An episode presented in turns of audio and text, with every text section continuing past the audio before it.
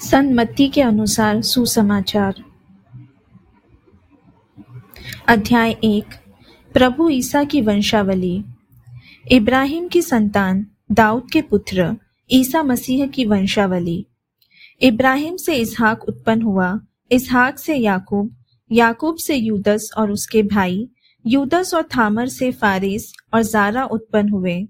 फारिस से इसरोम इसरोम से अराम अराम से अमीनदाब अमीनदाब से नासोन नासोन से सलमोन सलमोन और रखाब से बोज बोज और रूत से ओबेद ओबेद से यस्से यस्से से राजा दाऊद उत्पन्न हुआ। दाऊद और उरियस की विधवा से सुलेमान उत्पन्न हुआ। सुलेमान से रोबोआम रोबोआम से अबिया अबिया से आसफ आसफ से योसफात योसफात से योराम योराम से ओजियस ओजियस से योथाम योथाम से अखाज अखाज से एजिकियस एजिकियस से मनसेस मनसेस से आमोस आमोस से योसियस और बाबुल निर्वासन के समय ओसियस से यखोनियस और उसके भाई उत्पन्न हुए। बाबुल निर्वासन के बाद यखोनियस से सलाथियल उत्पन्न हुआ।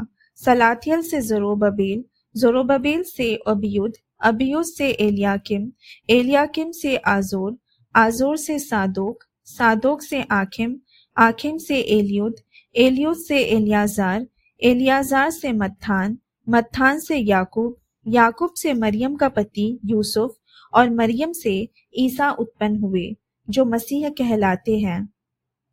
इस प्रकार इब्राहिम से दाऊद तक कुल चौदह पीढ़ियाँ हैं। दाऊद से बाबुल निर्वासन तक चौदह पीढ़ियाँ और बाबुल निर्वासन से मसीह तक चौदह पीढ़ियाँ। प्रभु ईसा का जन्म।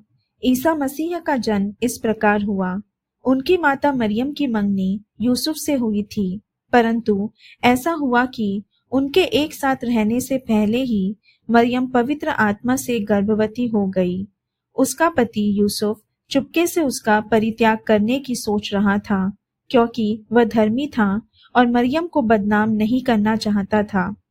वह इस पर विचार कर ही रहा था कि उसे स्वप्न में प्रभु का दूत यह कहते दिखाई दिया, यूसुफ, दाऊद की संतान, अपनी पत्नी मरियम को अपने यहाँ लाने में नहीं डरे, क्योंकि उनके जो गर्भ है वह पवित्र आत्मा से है। वे पुत्र प्रसव करेगी और आप उसका नाम ईसा रखेंगे, क्योंकि वे अपने लोगों को उनके पापों से मुक्त करेगा। यह सब इसलिए हुआ कि नबी के मुख से प्रभु ने जो कहा था, वह पूरा हो जाए। देखो, एक कुवारी गर्भवती होगी और पुत्र प्रसव करेगी और उसका नाम इमानुअल रखा जाएगा, जिसका अर्थ है, ईश्वर हमारे साथ है। यूसुफ नींद से उठकर प्रभु के दूत की आज्ञा अनुसार अपनी पत्नी को अपने यहाँ ले आया। यूसुफ का उससे तब तक संसर्ग नहीं हुआ जब तक उसने पुत्र प्रसव नहीं किया और यूसुफ ने उसका नाम ईसा रखा। प्रभु की वाणी, ईश्वर को धन्यवाद।